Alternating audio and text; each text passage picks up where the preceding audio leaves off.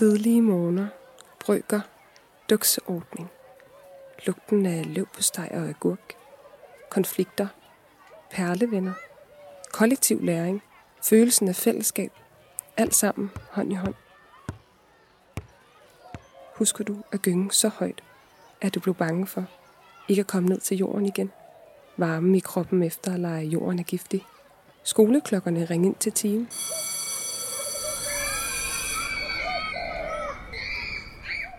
At skulle lære forskel på bogstaver og tal, rigtigt og forkert. Husker du skolen? Skolen er stedet, hvor vi som mennesker udvikler os. Lærer os selv at kende fra barn til ung. Men hvordan skal skolen værne om vores børn i deres første spæde trin på vej ind i samfundet?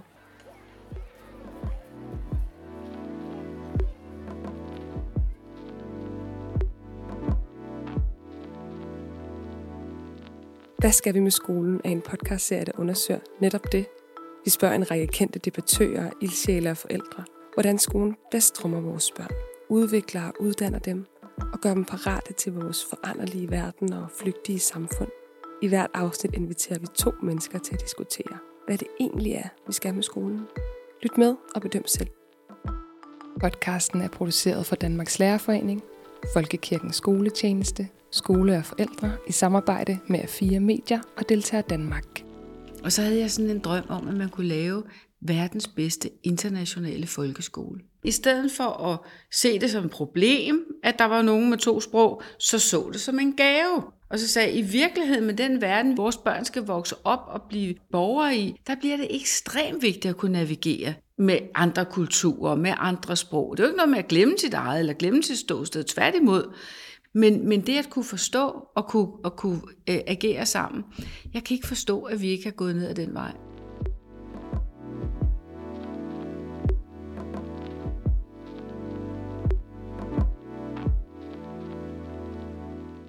I det her afsnit er det erhvervsleder Stine Bosse og journalist og debattør Abdel Mahmoud, der skal tale om skolen. Foran dem ligger der nogle samtalekort, som vil guide dem undervejs. Hej Stine. Hej Abdel. Det er godt at se dig igen. I lige måde. Ja. Fedt sted, vi er, hva'? Ja, dejligt rum, som er altså en del af Frederiksberg Kirkes menighedshus. Som en mødelokale, vi sidder i. Vi sidder for enden af et langt bord. Med det skønneste.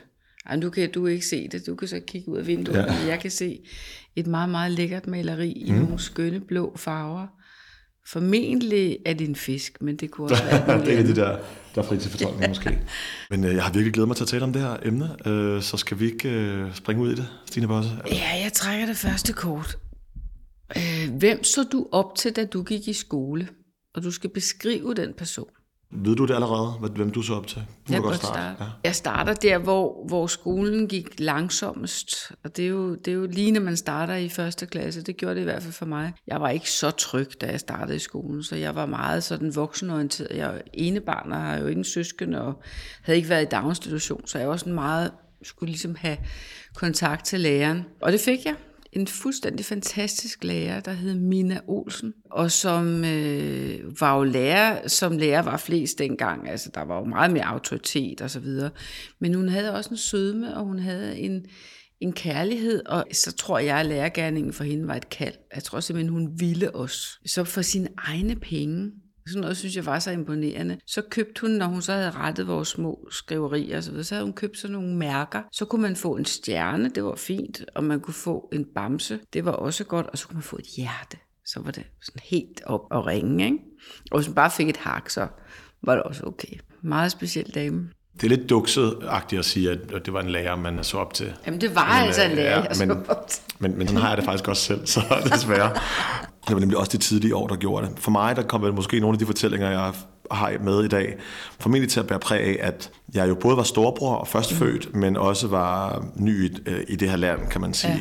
Jeg er jo vokset op med forældre, hvor alt det danske, det blev prøvet første gang samtidig med dem. Altså første madpakke, første mm. børnefødselsdag og sådan nogle ting. Og det betød også, at vi dummede os rigtig meget, og ikke havde styr på det mm. i de første år. Så det vil sige, det var faktisk læreren, og især klasselæreren, Karin, mm. som var øh, min tredje forældre. Det var, meget, ja, det var meget en forældrerolle, og det vil sige, når hun roste mig, så betød det næsten mere, end når mine forældre gjorde. Altså, mine forældre de kunne for eksempel ikke hjælpe mig med dansk, eller der var også mange andre ting, der var lidt for indforstået i Danmark, til at man øh, som forælder, ny forælder i et nyt land. Og, og der, der var det virkelig hende, der, der, der, der trådte til. Men jeg tror også i det hele taget, Abdel, jeg tror børn de lurer den der betingelsesløse kærlighed, som jo er fantastisk, ja. og vi leder efter den resten af ja. livet. Ikke?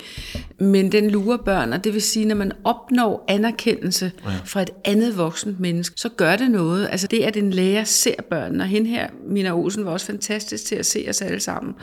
Og så er der noget, som jeg måske ikke kan huske, om jeg har fortalt dig, men jeg var jo også sådan en slags mini-indvandrer, ja. fordi jeg boede i Gilleleje og kom med min far, som var forretningsmand. Var det fra England? Min mor fra England. Mor fra England. Og du ved, jeg havde ikke lært danske traditioner, så når der var noget, du ved, danske sange, der skulle synges, så kunne jeg dem ikke. Jamen, jeg er helt med. Som helt lille havde jeg den følelse af ikke helt at høre til. Og det er sådan jo, vi faktisk, det kommer vi sikkert ind på, men det er det, sådan, man danner i ens verdensbillede og, ja. og menneskesyn. Det er ja. jo, at man tidligt, eller et eller andet ja. tidspunkt, inden man er blevet helt voksen, har oplevet noget, yes. som, som, som, som danner en. Og, øh, og, og jeg kan bare huske Karin, fordi i den skole, jeg gik på, der skiftede man klasselærer efter 5. tror jeg, eller 6. Men så hver gang man fik øje på hende i de år der fra 6. op efter, ja. øh, eller stødt på hende eller sådan noget, så, så, så, gav, så gav det en rigtig god varme. Og ja. mange, mange år efter, så var jeg været på aftenshowet som voksen, og, øh, og vi sendte ud i sommerland, og så kom hun gående forbi og ville komme forbi og hilse, og det gav simpelthen sådan et dejligt varmt sæt, ja. fordi det var det, jeg ved ikke om det er 20 år siden eller sådan noget siden, så det var... Øh, Fantastisk. Ja, det betyder meget. Ja, det gør det.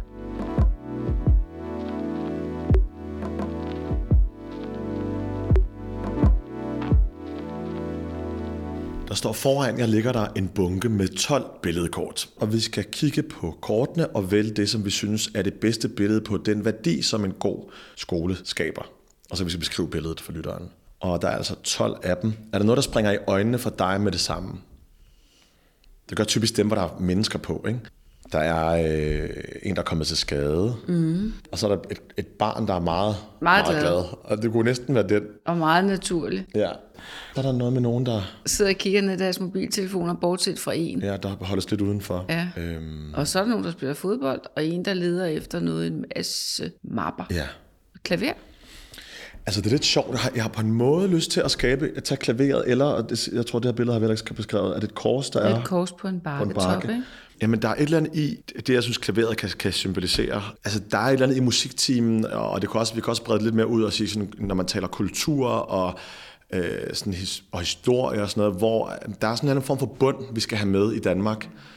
Og nu talte vi om før, hvad, hvad det var, vi ikke selv vidste, og hvad vi ikke havde med hjemmefra. Men der er som om, at skolen skal hjælpe os alle sammen med at tale et fælles sprog. Der er selvfølgelig de klassiske sange, som vi tager i musikteamen, men, men for eksempel sådan noget som Shubidua og Knacks og sådan noget, som har jeg jo ikke anet, der var. Fordi det hørte de andre hjemme i deres Præcis. barndomshjem, ikke? Jeg har to dimensioner mere. Jeg vil godt lige ja. sige noget om sang. Naturligvis skal en dansk dannelsessangbog som højskole sangbogen kunne indeholde og rumme også en sang, der omhandler en anden religiøsitet end den kristne. Det er bare enormt vigtigt, at alle kan genkende noget fra sin egen barndom, og på den måde føle sig velkommen. Det er jo en samtale, vi har igen og igen, det her med, hvor meget øh, skal alle de her nye indflydelser få lov til at præge. Men det er virkelig en gammel, gammel snak, fordi det har det altid gjort. Der er ja. så mange af vores traditioner, som er præget fra Tyskland og fra ja, ja, ja.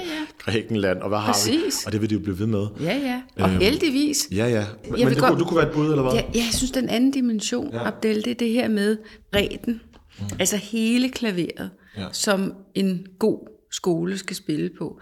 Både hos eleven, men også mangfoldigheden i en klasse på en skole. Der synes jeg også, det er et godt symbol. Det er det, er det nemlig. Hvis vi, hvis vi skal gøre det sådan, jeg netop lader det være et symbol øh, på noget, så er det netop den her altså, øh, kæmpe bredde af, af kundskaber lige fra de her naturfag til fag, hvor man får lov til at bruge sin kreativitet mm. og, og åndelighed og, og kultur og sådan noget. Jamen, jeg synes også, det er et godt billede. Jeg synes, vi skal, øh, vi skal tage det. Mm. Jeg vil også sige, hvis jeg må knytte en kommentar til det, du, den anekdote om højskolesangbogen jo. Altså, i, i min øh, ungdom der, og barndom, der talte man også meget om, om, om, øh, om skolen eller kommunen skulle tilbyde modersmålundervisning. Ikke? Ja. Øh, og, og det er lidt sjovt. Altså, jeg vil vende tilbage til det her med, for at forstå det nye, skal man jo kende sig selv og det, man kommer af. Selvfølgelig. Øh, og, og, og det er jo derfor, jeg, jeg siger, at kulturen er vigtig, og dansk kultur er vigtig. Men for eksempel, hvis jeg kom lidt sent til landet her, mm. øh, så vil jeg skulle have brug for at oversætte det nye sprog. Og hvis jeg ikke engang kan det, hvis jeg kun kan det ene sprog halvt, det jeg kommer af halvt, så kan jeg to halve af sprog på et tidspunkt. Det, det bliver vigtigt at kunne oversætte, ja. når man kommer med, har det helt andet sprog hjemmefra. Og jeg, vi taler arabisk derhjemme, mm. og jeg kan huske, at, at, at det var jeg træt af. Det er klart, man, man skammer sig over alt det, der gør, at man er anderledes end alle andre. Men øh, i dag er jeg virkelig glad for, at jeg kan det ekstra sprog, Præcis. fordi det har ikke gjort noget med mit danske. Øh, jeg, jeg er ret god til det danske sprog, vil nogen sige. Nogen siger, at jeg taler flot dansk, ved du. Så, øh, så det, har ikke, det, det, så det har ikke gjort andet end at, at, at, kunne ekstra dimension i virkeligheden. Og så også kunne forstå ens bedsteforældre. To historier, helt i forlængelse af din. Jeg talte ikke et ord engelsk, før jeg var fem. Og når nogen spurgte mig, hvor er din mor fra? Ja. Så sagde jeg, at hun er fra Sønderjylland. Nå. Hun har lidt anden tone i sit sprog, men det er, fordi hun er fra Sønderjylland. Ja. Jeg ville ikke have, at nogen skulle vide, at hun var engelsk. Skammede mig over det. det og så var vi i England på et tidspunkt, og så begyndte hun at oversætte en historie, og så slår jeg over i engelsk og siger, Mother, when we're in England, we speak English og hun var ved at tabe næsemunden. Hun har aldrig hørt et ord komme ud af min mund. Øh, hun kunne sikkert have mærket, at du faktisk ikke, øh, at du måske skamte dig. Hun, hun, lod, hun lod mig være. Hun, hun prøvede være. ikke at tvinge mig. Så en anden historie. Det, for, øh, jeg tror det er 4-5 år siden, der var jeg med Europabevægelsen i Sønderjylland. Og så havde vi mindretallene fra Tyskland og fra øh, Danmark repræsenteret, for at fortælle noget om mindretallenes historie. Så spurgte jeg dem så bagefter øh, i plenum, hvordan er det egentlig, hvad var det vigtigste lige efter 2. verdenskrig på jeres begge sider, for I følte jer accepteret som mennesker. Prøv at tænke at være tysker i Danmark, eller at være, øh, hvad hedder det, dansker i Tyskland. Hvor spændingsfyldt det var, ikke? Ved du, hvad de svarede begge to? Modersmålsundervisning. Ja.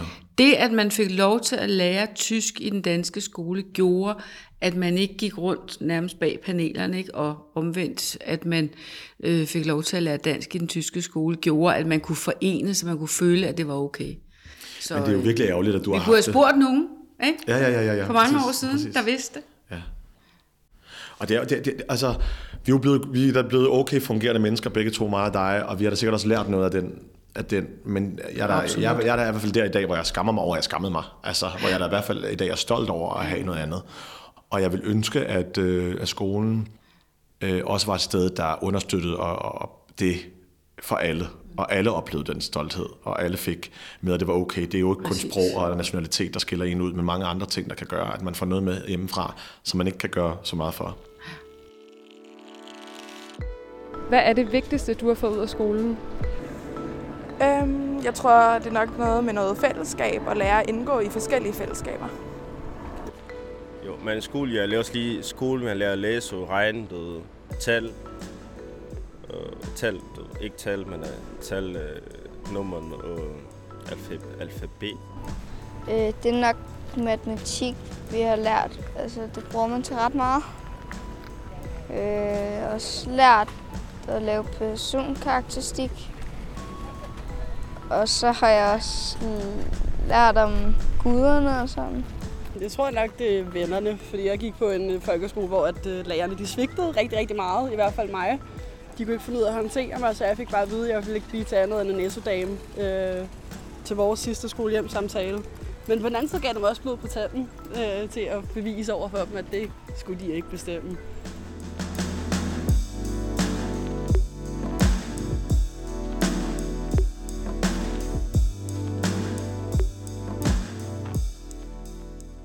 Folkeskolens formål dikterer, at skolens virke skal være præget af åndsfrihed, ligeværd og demokrati. Hvad betyder åndsfrihed for dig? Ja, hvad betyder det for mig i dag? Ja, betyder det mange ting. Altså, jeg, jeg, jeg, jeg er et, et, et menneske i dag, som jo vel lever, øh, som er måske et billede på det. Øh, både med kvæg med religion og seksualitet og mange andre ting, tror jeg, er, har, har du, jeg har mange med du mange mister åndsfrihed. Jeg har fuld plade på, på åndsfrihed. Bingo. Øhm, ja, for mig er det at have lov til at øh, se det som en styrke at have noget, der ikke er mainstream, der ikke er majoritet. Ja, have lov til at være noget, noget anderledes en gang imellem. Øh, og tro på noget andet også, selvfølgelig. Mm. Og det er jo, hvad vi tror. Ja. Og den frihed til at tro netop det, vi tror, ja. synes jeg er helt utrolig vigtigt. Mm. Øh, jeg er jo et kristent menneske, men i det øjeblik, der er nogle kristne, som vil sige til mig, at du kan ikke være kristen, og så samtidig acceptere, at Abdel han har en anden måde at henvende sig til Gud på, så vil jeg sige, så kan jeg ikke være det. For mig handler kristendommen om at netop være åben at forstå, at åndelighed kan have forskellige dimensioner. Og, og der er, har jo udviklet sig en, en meget stor forskellighed i dansk kristendom, kan man vist roligt sige. Og nogen mener, at hvis jeg siger sådan, så er jeg absolut ikke kristen. Mm. Og der, der oplever jeg ofte et større skæld, end hvis jeg taler med, med andre muslimer, som har samme opfattelse som jeg. Mm. Det er klart, der findes muslimer, som siger, hvis ikke du beder øh, fem gange om dagen, og øh, du kan slet ikke være homoseksuel og alt muligt andet, der kan jeg naturligvis heller ikke være. Men, men muslimer som dig oplever jeg ofte en større åbenhed, en større... Mm. I øvrigt også en større indsigt i at diskutere, jamen, hvad er det for noget, der er vigtigt? Hvad betyder næstekærligheden? Og så videre, så videre, så videre. Og, og det er den samtale, som jeg synes er vigtig for lov til at foregå åbent mm. øh, i et skolemiljø. Og, jamen, jeg, jeg, jeg er selvfølgelig både enig, og jeg oplever, at der faktisk er en større lighed mellem dem, der i hvert fald inden for de store religioner øh, tror, end, øh, end dem, der ikke gør i virkeligheden. Øh, jeg oplever, at jeg, vi, havde, vi var ni venner, der tog til Libanon for nogle år siden, og så besøger vi min, min, øh, min farmor, som er i midt 80'erne i dag. Øh, og jeg kan huske, at nogen spurgte, Nå, hvordan, øh, hvordan, øh, vil du lige spørge, hvordan hun har det med, at vi er kristne? Eller, og prøv at høre, hun, altså, der er intet, der var intet, altså de lever jo øh, masser, der er masser af kristne i Libanon, og, og det, altså, hun kan mere se et fællesskab med en kristen, end med en ateist, ja. eller noget, fordi hun vil synes, det er synd for dig, at du ikke troede på noget. Mm. Altså hun, hun vil have ondt af dig. Øh, hun vil, du vil du ikke efterlivet, altså vil, vil du ikke, du ved, og går du og tror på, at alt det vi går og gør her, kommer, altså at det kommer igen, og at hvis vi er gode mennesker, så kommer der noget godt til dig, og sådan nogle ting. Og så, så når mig og Andreas, min mand, er blevet spurgt til det, øh, også i interviews, om vi øh, om der er øh, store udfordringer ved. Et er, at jeg er muslim, øh, men at også han kommer fra en meget troende familie. Øh, hvis man kan måle sådan noget, så er den mere troende end min. Øh, Øh, de har dyrket den meget. Øh, og næsten øh, indremissionsk familie, øh, så, er der, så, er der, så der slet ikke været, altså hans familie har taget godt, fantastisk godt imod mig, og omvendt, igen, der vil have været et større kløft, og mere snak om, og mere uforstående, øh, altså for, for nogen, der, øh, der simpelthen ikke, der ikke bare ikke troede på noget, men faktisk også, og sådan oplever jeg det en gang imellem i dag, især i storbyen, at hvis man tror, så er man øh, eksotisk øh, kuk-kuk, mm-hmm. altså, og, og UFO, alien, øh, altså et eller andet, altså sølvpapirshat. Øh, og det er faktisk og jeg synes også, det er den måde, vi behandler det stof på. Også mine øh, kolleger, journalister og sådan noget. De behandler religion og, og, og snakke om religion som noget meget eksotisk og meget noget, der er foregået for mange år siden. Men sådan er Danmark ikke. Altså øh, 75 procent af danskerne er en del af folkekirken, og nogle af dem, der har meldt sig ud, har gjort det, fordi de synes, den er blevet for... Øh, for pragma, eller for, for altså den er gået for hurtigt på en eller anden mm. måde. Altså de, de, de, de melder sig ind i frikirker. Mm. Så der er mange troende. Om det er godt, godt for samfundet, nej, det ved jeg ikke. Men, øh, jeg tror bare, det er en enormt vigtig dimension, og jeg tror, det er et enormt vigtigt emne, at man også tager tale med børn om. Ja. Altså, en af de klareste billeder på tro, øh, var faktisk, da mit ældste barnebarn begyndte at beskrive for mig, hvordan hun havde set Gud. Ja. Og interessant nok, så var det en hende, og jeg korrigerede hende naturligvis ikke. Og meget interessant, så tre uger efter, så har hun en samtale med sin lille kusine. Og så siger kusinen, hvor kommer man hen, når man dør? Øh, og så svarer øh, store øh, kusine, øh, man kommer op til Gud. Og så spørger lille kusine, hvordan kommer man derop? Og så siger store kusine, Gud henter, Gud hun henter en. øh, og så siger lille kusine, jamen hvordan graver hun, hvordan graver hun så op? Og så siger store kusine, hun har en spade med, og hvis ikke hun kan få godt fat, så hjælper muldvarpen. altså, den der helt konkrete Ej, børnelærdom, ikke? Altså, at forholde sig til ja. de der ting. Ja. Hvis ikke den dialog kan foregå åbent og frit, ja. og det ene barn kan sige Allah, og det andet ja. barn kan sige Gud, og de taler, efter min bedste overbevisning, om nogenlunde samme fænomen, men har selvfølgelig hver deres sprog for det. Hvis ikke det kan foregå øh, ordentligt og fornuftigt ja. og afslappet i en folkeskole, mm. så bliver det meget, meget svært, når vi bliver voksne i hvert fald.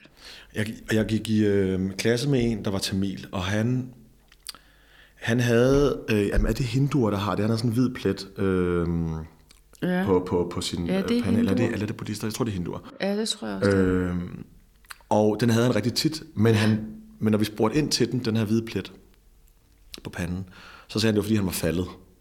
Og det var så utroligt tit, han falder præcis på samme sted. Og, og, og i dag er jeg virkelig ked af, at, at, at han ikke følte, at der var et rum og hvor han kunne fortælle stolt om det, ligesom at hvis han gik til øh, fodbold, og vi andre gik til håndbold, og der ikke var noget i vejen med, at flertallet går til det ene. Altså, jamen jeg har bare, jamen, jamen jeg, jeg, jeg hører også i, i voksne for, for, altså fortælle og fortolke min religion på sådan en ærgerlig, ærgerlig måde. I, ja. i, altså, og jeg kan bare kun forestille mig, hvordan deres børn tager det med i folkeskolen og med til de nye kammerater. Og det gælder jo desværre begge veje. Ja, ja, helt sikkert. Der er jo nogen, der er sådan helt, som om alt er mejslet i sten. Ja. Enten i, øh, i Bibelen, eller i men jeg mener i virkeligheden også dem, der taler dårligt om min religion, altså dem, altså for eksempel øh, dem, vi hører så meget om i medierne, altså fortæller skræmmebilleder af min, af, min, af min religion, og det må man jo som børn, det må man jo alt andet lige overhøre ja, en gang imellem. Det er rigtigt. og måske endda tage med i nogle samtaler, som, øh, som er usunde for især små børn. Den fundamentalisme ja.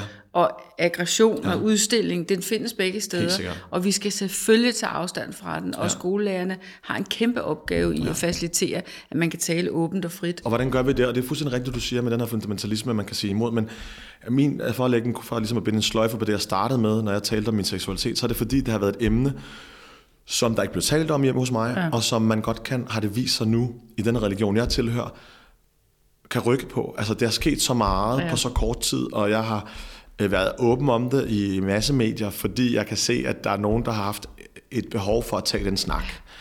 Øh, og, og, og, og have en udvej, eller have en vej, øh, og have et forbillede måske endda også.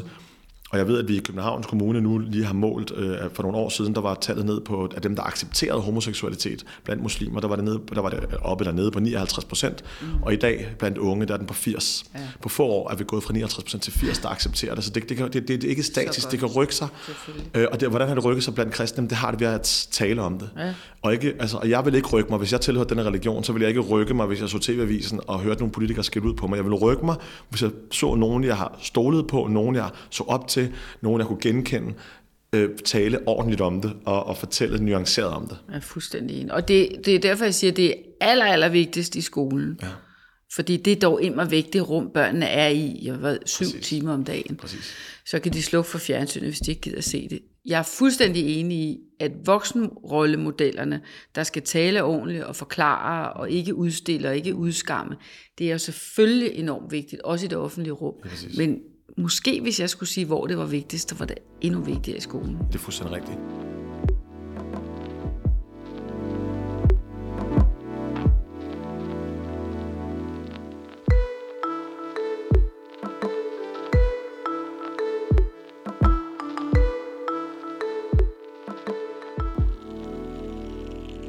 Hvilke mennesker har vi som samfund brug for, der kommer ud af skolen? Altså, jeg, jeg tror, det allervigtigste, der, der er så meget, man kan lære nu om dage på alle mulige måder, altså øh, adgang til information alle mulige steder.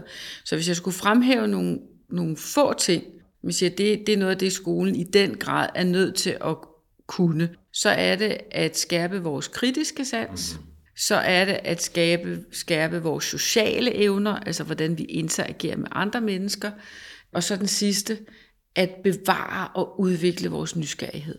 Øh, så er der alt det faglige, det, det må vi ikke glemme, og så, ellers så sidder der nogen og siger, jamen skal de ikke også kunne skrive og regne, så kan de, selvfølgelig. Men hvis vi taler de der store temaer, hvad er det for et menneske, der skal komme ud, så skal det være et kritisk, nysgerrigt menneske, som er også god til at være sammen med andre. Jamen, jeg kan selvfølgelig kun tilslutte mig, fordi det er klart, det faglige, det, det rykker sig jo også hele tiden, kan man sige. Altså, vi uddanner jo formentlig børn til nogle stillinger, som ikke findes endnu i virkeligheden. Ikke? Ja, det er rigtigt. Men, men det er fuldstændig rigtigt, at det sociale hvis det vil jeg da virkelig gerne, altså, øh, fordi det kritiske sans, den, den, den lever jeg også selv af som journalist og sådan noget, og det, og, men det, det sociale vil jeg bare gerne understrege, hvordan, hvor, hvor, hvor, hvor sjovt det egentlig er, at vi jo i folkeskolen jo bliver sat sammen på så forskellige måder, i de fleste skoler i hvert fald øh, med så mange forskellige baggrunde og udseender og sådan noget, men vi, vi, jeg, jeg, opdager en rummelighed, der er i folkeskolen, som vi som voksne pludselig glemmer, eller lærer os selv at glemme, eller bliver vi mere bange, eller hvad er det? Det er meget, meget interessant, øh, fordi øh, et, man tænker ikke over den som barn. Ja, jeg kunne ikke lade med det, du sagde før, med hvad møder man i skolen, og tænke på for nogle år siden. Øh, der blev jeg spurgt, hvad skal man gøre sådan i bredeste forstand, og hvordan skal man tænke folkeskolen? Og så havde jeg sådan en drøm om, at man kunne lave verdens bedste internationale folkeskole. hvor man virkelig i stedet for at se det som et problem, at der var nogen med to sprog, så så det som en gave. Og så sagde i virkeligheden med den verden, vi kigger ind i, at de børn her, vores børn skal vokse op og blive øh, borgere i, der bliver det ekstremt vigtigt at kunne navigere med andre kulturer, med andre sprog. Det er jo ikke noget med at glemme sit eget, eller glemme sit ståsted, tværtimod. Men, men det at kunne forstå og kunne, og kunne øh, agere sammen, jeg kan ikke forstå, at vi ikke har gået ned ad den vej.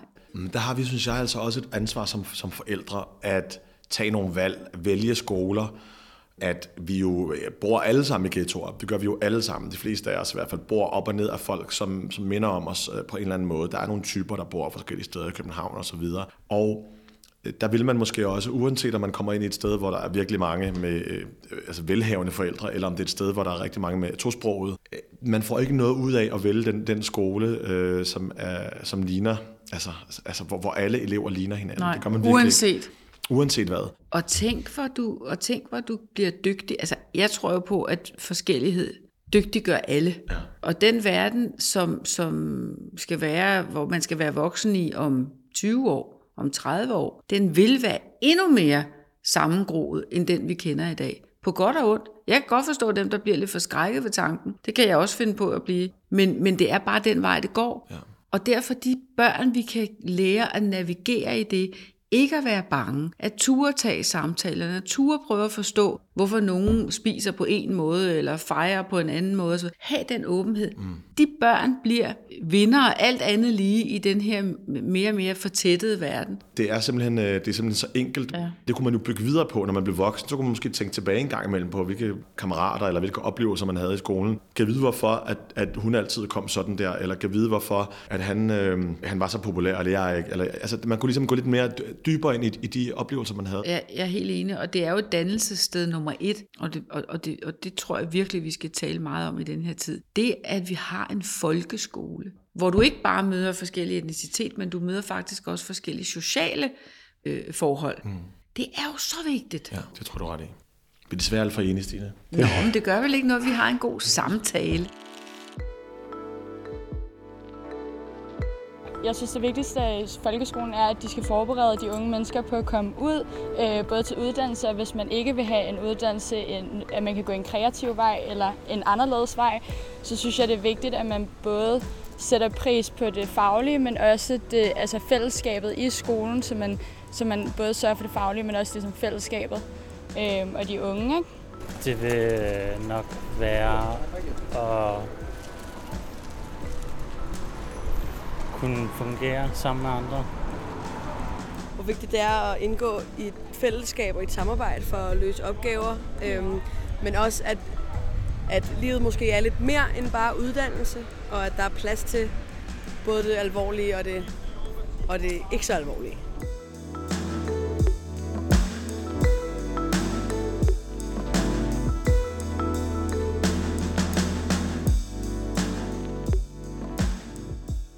Er der nogle særlige værdier, skolen bør fremelske mere end andre? Jeg, altså, jeg, tror, jeg tror altid lige hvad bør være et tema. Vi begynder desværre mere og mere at putte folk ned i kasser. Ikke? Når du er indvandrer, okay. Ja. Klask rygmærke på. Ikke? Når du er rig, okay, så er du sådan en klask rygmærke på. Vi, vi på en eller anden måde havner i en situation, hvor vi får lyst til det. Men jeg er faktisk ret overrasket over det, men det, jeg tror, du har ret. Jeg er ret overrasket over det, fordi man skulle tro, at vi udviklede os. Og det, det, det er jo ikke kun her, vi ser det i udlandet, vi ser det i nogle af de store magter, som vi øh, måske før har, har set op til og sådan noget, som øh, går retninger, som er ja, mere ekskluderende og mere, øh, kan man sige sådan noget, de er angste, eller ja. det er meget underligt, hvad det er, der gør det. Det siger i hvert fald noget om mig, til mig om, at det ikke er givet, at vi går i en god retning. Om det er, altså, om det er øh, øh, øh rettigheder for kvinder, eller LGBT-personer, eller nogle tredje. Det er ikke givet, at vi sådan kun bygger oven på det, som vi kommer af. Og det er det derfor, jeg har i hvert fald som journalist valgt at sige, at der er noget, der er rigtigt og forkert. Mm. Vi bliver nødt til at sige, at der er en base.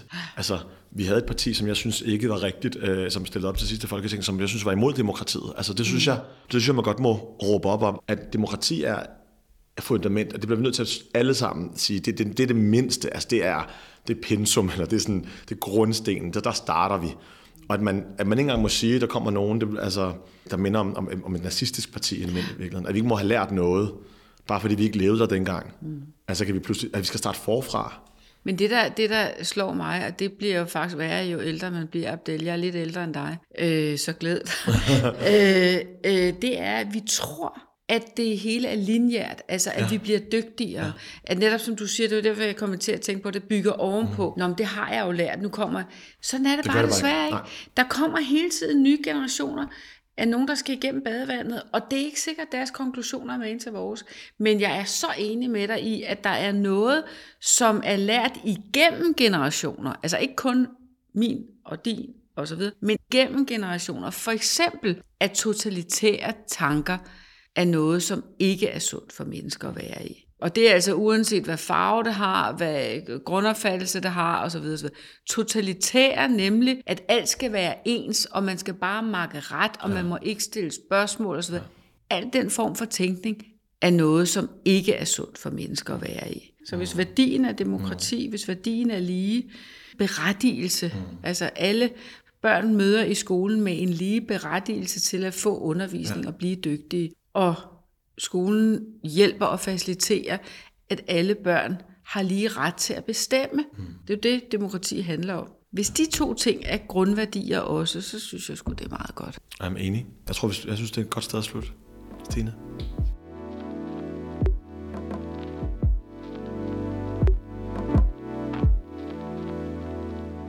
Stine, jeg, har glædet, jeg glæder mig altid til at se dig. Du dukker op i mit I liv, øh, som om det var et Facebook-feed en gang imellem. Øh, på, øh, både pludseligt på de og ja, på de sjoveste steder. Øh, og, øh, og det er simpelthen det, jeg synes, det er sundt at tage sådan en snak her. Mm. Også med en, man, øh, man kan sidde og smile med, og sådan, men det, det er rigtig fint. Og ja, vi er jo forskellige generationer, har forskellige baggrunde. Mm. Så er der alligevel nogle fælles noter. Ja. Og jeg glæder mig også altid til at være sammen med dig. Jeg synes, det er en stor fornøjelse. Og jeg, jeg holder faktisk af det format her, hvor vi bare får lov til at sidde og tale om ting, og hvor det ikke er sådan sat hårdt op, ja. men der kommer også nogle andre nuancer. Og så vil der sikkert sidde nogen og sige, at vi manglede også noget. Ja, det er så ærgerligt. Så må der være nogle andre, der deltager i en anden samtale en anden gang. Sådan er det jo. at lytte til os og så blive bekræftet i, at man er uenig. Ja, eller, lige præcis. Eller give hinanden det. lov til bare lige at åbne en lille smule op. Og bare, hvis Prøve man ikke er enig, ja, så i hvert fald forstå, hvorfor, hvorfor vi kommer af det, vi gør. Ja. Tak for i dag. I lige måde.